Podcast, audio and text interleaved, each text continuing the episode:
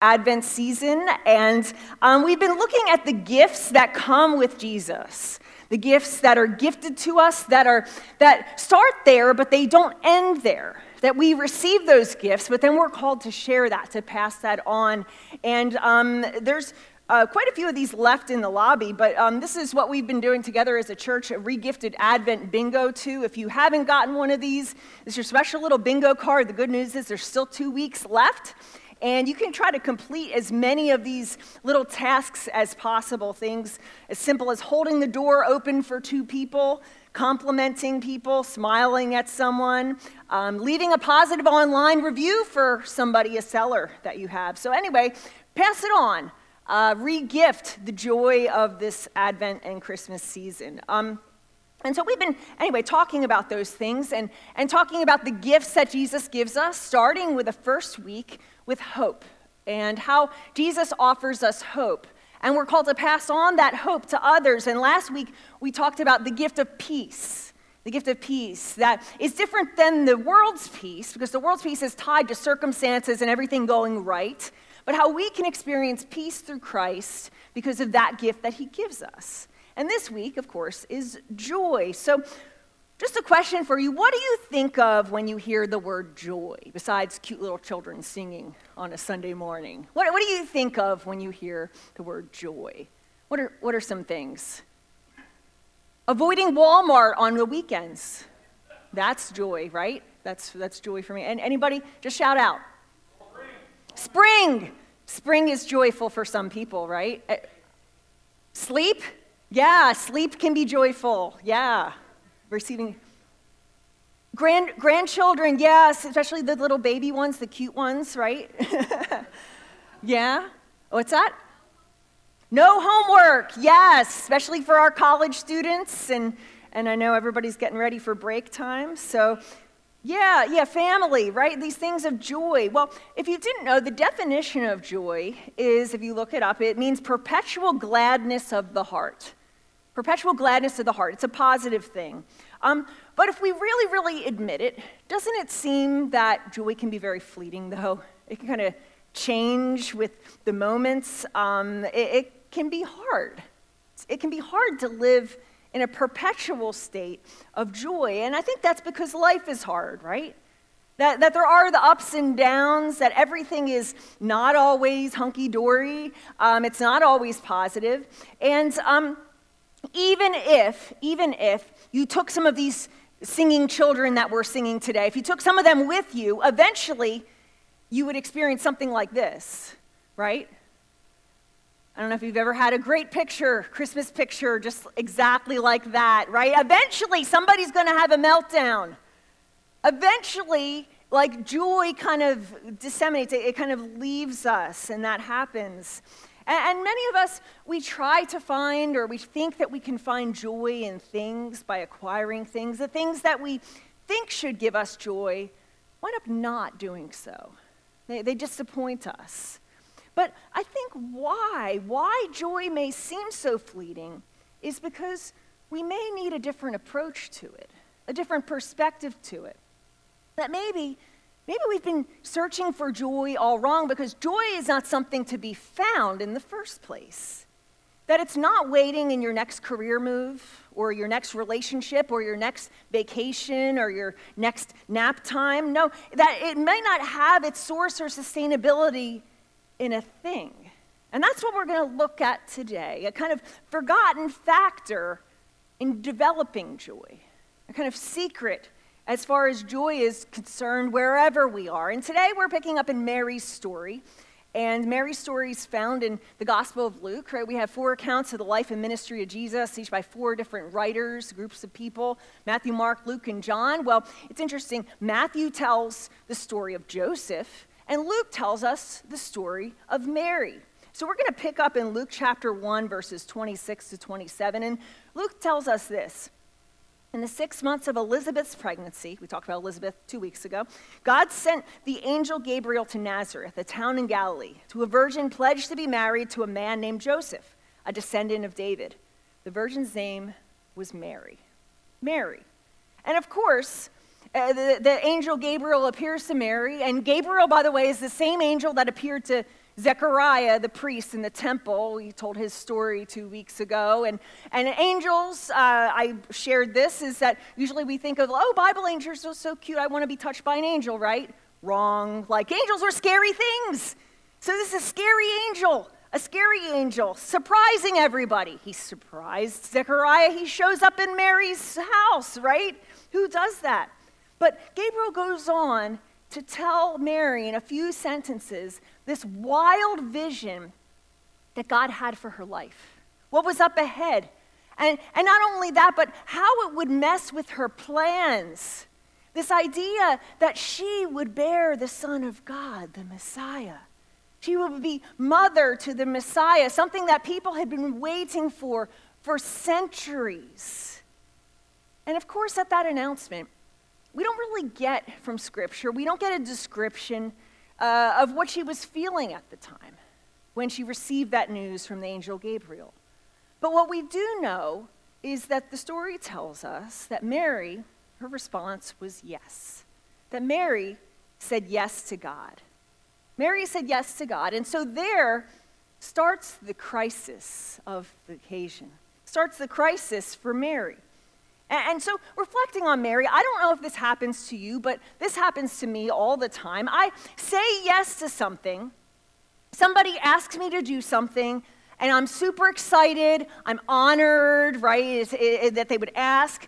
Or maybe they ask, and I'm just like not thinking about anything, and I kind of get caught up in the occasion. Well, I know sometimes it happens to me that the next morning I wake up with what I call a commitment hangover. Commitment hangover. You know what I'm talking about? It's, it's like I wake up and I wonder, what did I say yes to? What did I agree to do, right? I said yes in the moment, only to come back, and I had second thoughts after I had some time to sleep on it. Well, we don't know exactly what Mary was feeling, but when we read the account of what she decided to do the next day, right after she had said yes to God, I think we get a glimpse of what she was feeling.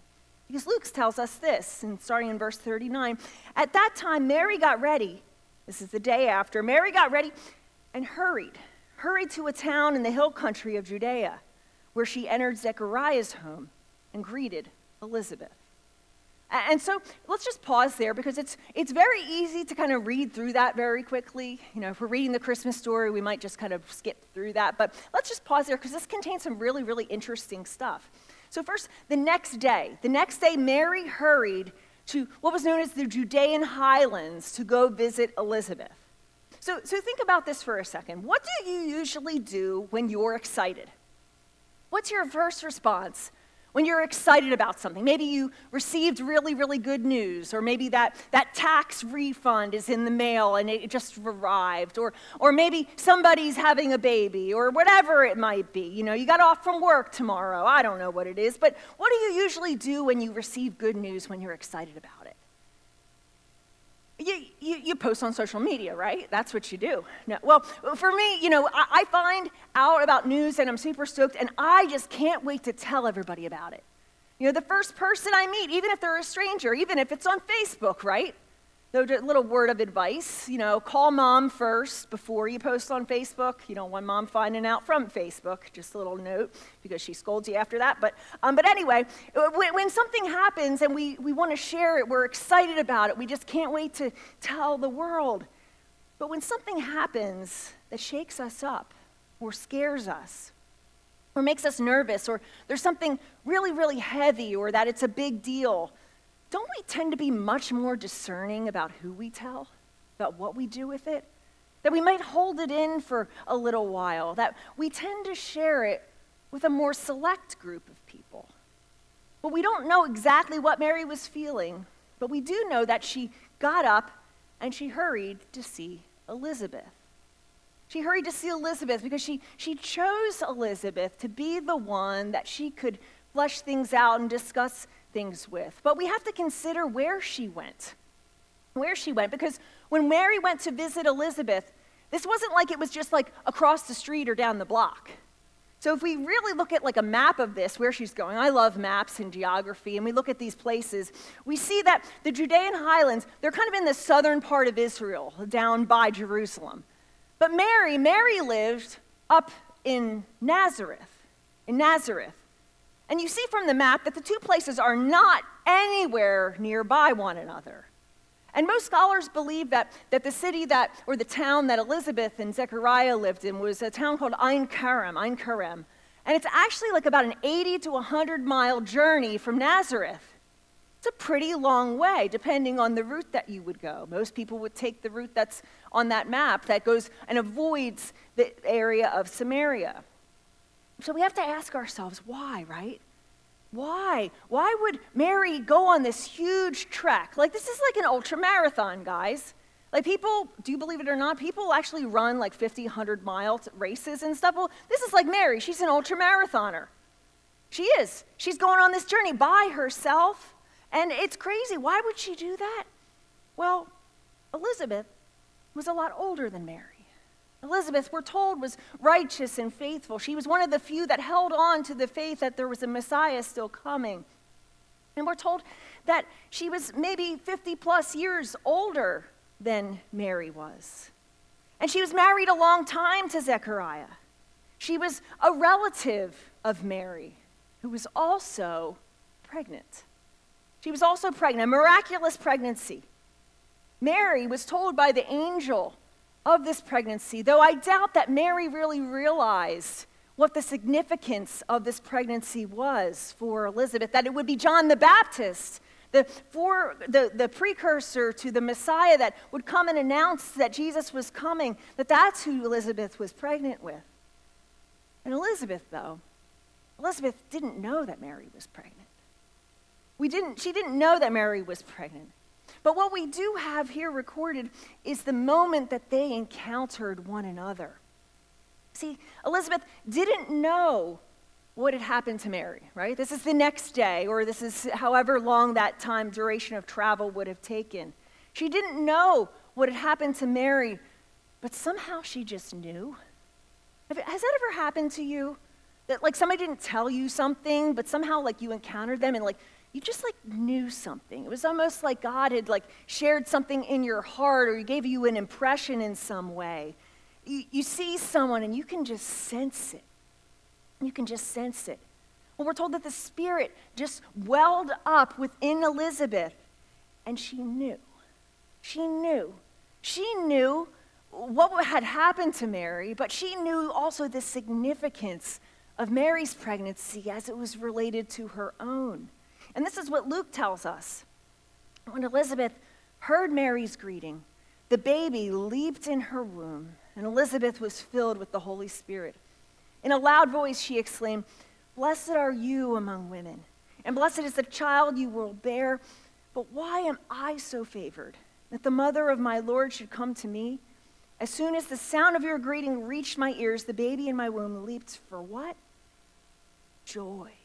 Blessed is she who believed that the Lord would fulfill his promises to her. So in the greeting, Elizabeth shares joy. Elizabeth shares joy. And, and this, this encounter right here is of huge significance in the Bible, huge significance. If you come from a Catholic background, if you come from a Catholic background, maybe you've said the prayer known as the Hail Mary. Maybe you were told by a priest you had to say it a bunch of times. But um, the, the, the, prayer of the Hail Mary, this comes from actually what Elizabeth had said. Um, if you've ever heard the Ave Maria sung, that actually means Hail Mary in Latin. If you've ever seen a school or a hospital called something of the Holy Visitation, do you know what that points to? This encounter, this visitation. But what's more is that this is a turning point for Mary. It's a turning point for Elizabeth, sharing joy, but it's a turning point for Mary. And, and we don't know, of course, what she was feeling. Maybe it was the commitment hangover that she had pondered through her travels. Maybe she was seeking safety in Elizabeth. But then immediately we hear from Mary's lips, and Mary said, My soul magnifies the Lord, and my spirit rejoices in God my Savior, for he has looked with favor on the lowly state of his servant. Surely from now on, all generations will call me blessed, for the mighty one has done great things for me, and holy is his name. Indeed, his mercy is for those who fear him from generation to generation. What do you hear in her words? Joy. This is what's called Mary's song, joy. It's funny, it's not until this moment that she encounters Elizabeth and visits Elizabeth that she experiences joy. Mary receives joy from that encounter, and then she goes on and she can't help herself but share it. The, did you know that the Hebrew word for joy is this word, this little word called simcha? Simcha. Not Simba, not like Lion King, simcha. But, uh, it, and it's, simcha is a core part of the Jewish people. Of course, Mary, Elizabeth, they're, they're Jewish. And simcha is interesting. Simcha, all throughout Scripture, simcha is never about an individual experience. It's never about an individual. It's always about something that we share. It's always something we share. The philosopher and, and theologian uh, Soren Kierkegaard, he says it takes moral courage to grieve, but it takes spiritual courage to rejoice. And that was something that the Jewish people took to heart. Because if you read throughout the Old Testament scriptures, you see so many times of celebration, but also times of tragedy, of times that people mess up, that kings failed and made wrong choices, failed their, their people, that, that there were armies that fought in battle, and there were so many times of tra- tragedy. And over and over and over, though, reflecting on those times, the Jews never lost the capacity to rejoice. Despite what they endured, despite their struggles, despite their people's uh, foreboding future, that the Jews never lost the capacity to rejoice but they needed each other to do it. They made it a point to do it with each other, that they didn't celebrate alone. And I think that kind of points to this idea that we cannot fully rejoice alone. We cannot experience the fullness of joy alone. Even in the celebration of Sukkot, In the fall, if you've ever experienced that, I invite you, find someone that celebrates. It's a Feast of Tabernacles. They build these outdoor structures and I know uh, Becca and Alan have some close friends that do this. And they celebrate these, this little house that they build outside with like branches and things. And, and it's to remind them, it's to remind them of how people, their people had done that for, for years and years and years in the desert, depending upon God. And it's an exposed shack, right? That is exposed to the weather, that even if you slept out there, you'd probably get beat on by the rain and the wind and the storms. And it's interesting that in that feast, in that celebration of Sukkot, the Jewish people, they have a name for that celebration. They call it Zimun Simchanu. I'm pronouncing this totally wrong. I'm going to butcher it. We'll, we'll go back later, Alan. But it's Zimun Simchanu, and it literally means our season of joy. Our season of joy, despite the weather, despite what our people endured, despite what had gone on. See, Simcha, Simcha type joy, it shows that we can survive failures and defeats and uncertainty and not knowing, but only if we never lose the capacity for joy, if we choose it. And of course, you know, you and I know this. There's so many Christians that walk around like they just ate a lemon. Like, just like that sour look on your face, like, you know, or in church, like, don't you dare smile, don't you dare laugh, don't you dare talk at people. Like, no, we should be the most joyful people on the planet. Living that, expressing that. Because you know what joy does? It connects us to others and it connects us to God. It's a reflection of God's very nature. I love what Mother Teresa once said. She said, Joy is prayer, joy is strength, joy is love, joy is a net of love by which you can catch souls. Isn't that true? You've experienced that, I've experienced that. But it's interesting, it's only when Mary was together with Elizabeth that she experienced joy. Because joy is contagious. Joy is, is something to experience together. Joy can only be fully experienced together. And I think it's a reminder for us, it's a reminder for me, not to take myself so seriously not to take myself and life so seriously, but to smile, to laugh, to enjoy that. And, and this scene that Mary and Elizabeth encountering, this, this holy visitation, that encounter together where, where Elizabeth shares in her joy and Mary rejoices in her song. It's very significant, if you didn't know, in art all over the world. It's painted, it's drawn, it's sculpted.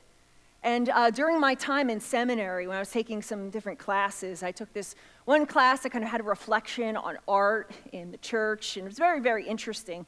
And, and one of these sculptures was a uh, time that uh, for us to focus as students on together around the Advent season, right before finals, by the way.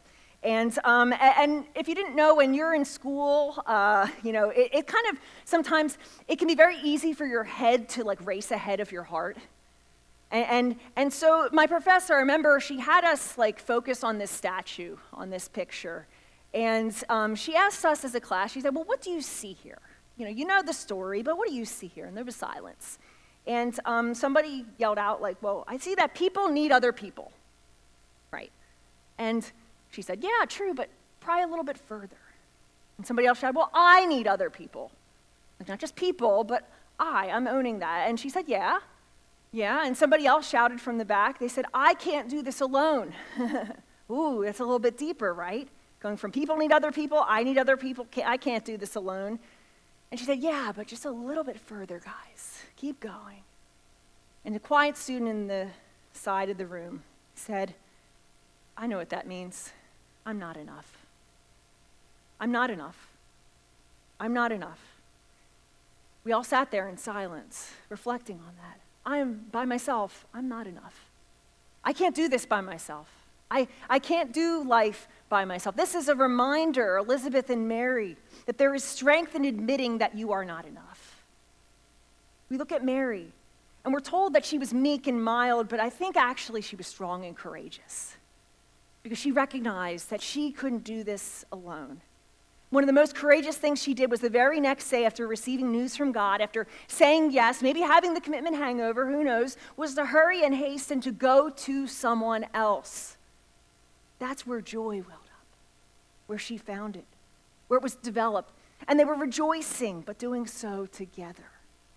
What Elizabeth did was to affirm what was already there in Mary, what was already going on, but sharing a new perspective See, Mary questioned herself probably, but Elizabeth, Elizabeth, and maybe you've had someone in your life do this, Elizabeth was able to see and name and confirm and affirm who she was and what God was doing. The Advent visitation here remind me, reminds me that joy is not to be cultivated alone, but to do so together. We need each other. We need each other. That, but yet, we tend to be so resistant to reaching out for Elizabeth.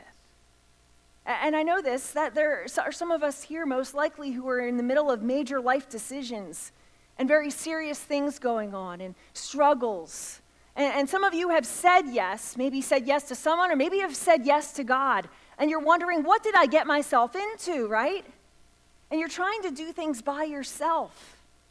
It's common for us to say yes to things. And then the day after we say yes, it just kind of dies on the vine. And it's, it's not fun. And I think, I tend to think that the reason why we have so many false starts in life, that we often live life disappointed or frustrated, is because we try to do so many things in isolation by ourselves. The culture tells us that. Just do it, right? Suck it up. Just go ahead and do it. But Mary shows us that true joy requires other people. And it's a mistake to think that we can do so alone. So, this Advent, this Advent, I want to challenge you. You have an Elizabeth in your life? Do you have an Elizabeth, someone you can go to, seek out, and learn from? That maybe that's where you will find the joy that you've been searching for in so many different places. But what's equally true, do you have a Mary? Do you have a Mary? Is there a Mary in your life? When, when I was ordained as a pastor, um, part of the ordination um, uh, service that they have, they have a laying of hands where all the pastors and the elders from different generations of ministry uh, lay hands on the candidate, and, and it's a really, a really powerful moment. But, but in that moment, um, as an ordination candidate, you, you have to ask someone beforehand to say a prayer over you.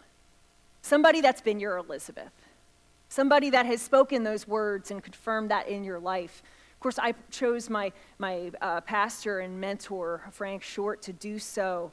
And, and, and I think about that, about all the time that he had poured into my life and ministry and just getting me started when I was like, I have no idea what I'm doing, right? And, and, and I think about that, and then I think about now, like here I am, like several more miles down the road, and I'm like, you know what? I need a Mary. I need a Mary. You know, it's a tremendous thing to call out what you see in someone else. It's a tremendous thing that it can change someone's trajectory. And, and, some of you don't realize the impact that you can have by naming something you see in someone else. So many of us are concerned just with our own journey. I mean, but you think about it, Elizabeth. Elizabeth, she's pregnant herself, right? She's already ahead several months down the line, and a lot of things had, had, had gone on, but she stopped and she said, Mary is the person I want to be a part of seeing God do great things.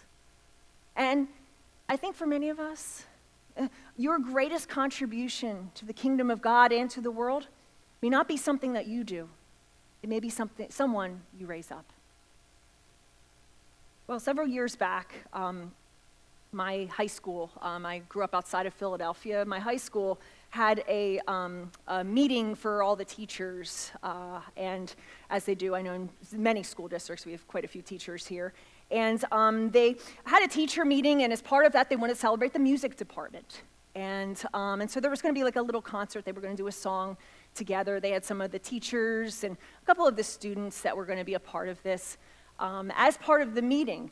But lo and behold, they thought it was just a song until this happened. Watch this.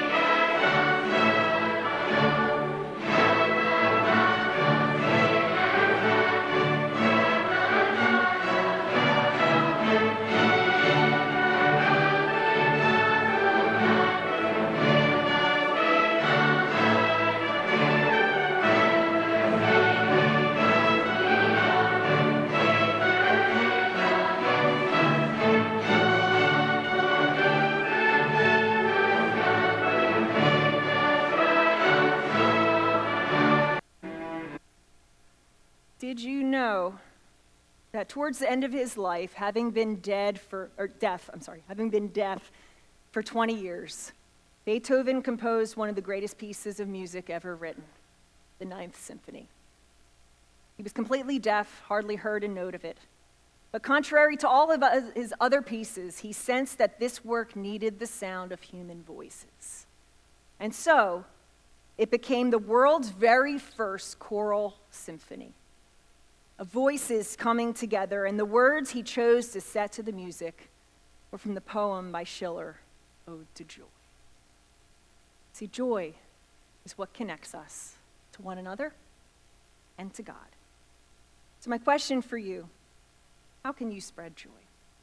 How can you be connected to joy? Not because of circumstances, but in the face of it. To throw a party, to give a gift, to lend an ear, to sing a song, to dance a dance, to laugh, because all that, according to Kierkegaard, takes some courage. How can you spread joy? And the great news is that none of us can do it alone. That we can't face uncertainty, we can't face depression, we can't overcome sin, that it's true that we and you are not enough. But that's where the joy starts. Realizing that we can never, ever do it alone, but we never have to. And joy is what's in the process. Let's pray. Gracious God, we thank you for this day. We thank you for going before us. We thank you for your work, Lord, and your reminder. Your reminder that so many times in life we can just get caught up in things. And there are so many things to get caught up in. There are so many worries. There are so many concerns. There are so many things that just keep us up at night, Lord. But Lord, help us to never lose sight the joy that you provide. And Lord, help us here too to know that we don't walk alone. That we don't walk alone because you are with us every step of the way, Lord, but that we also have each other. And that when our voices come together, when we're side by side, shoulder to shoulder, Lord, that's the place that Simcha joy is really, really found sometimes in a surprising place, sometimes in a conversation, sometimes in a new friendship or relationship. But Lord, help us not to lose sight of the importance of us taking part in that, of having the courage to share in joy.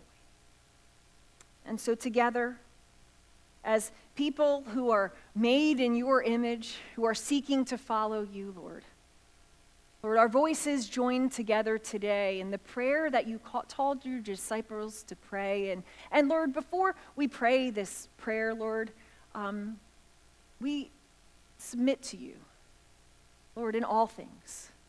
The way that we don't measure up, the way that we are broken and we do mess up, Lord, but Lord, we ask for your help as our voices join together in praying. Our Father, who art in heaven, Hallowed be thy name. Thy kingdom come. Thy will be done on earth as it is in heaven. Give us this day our daily bread, and forgive us our trespasses as we forgive those who trespass against us. And lead us not into temptation, but deliver us from evil. For thine is the kingdom and the power and the glory forever and ever. Amen.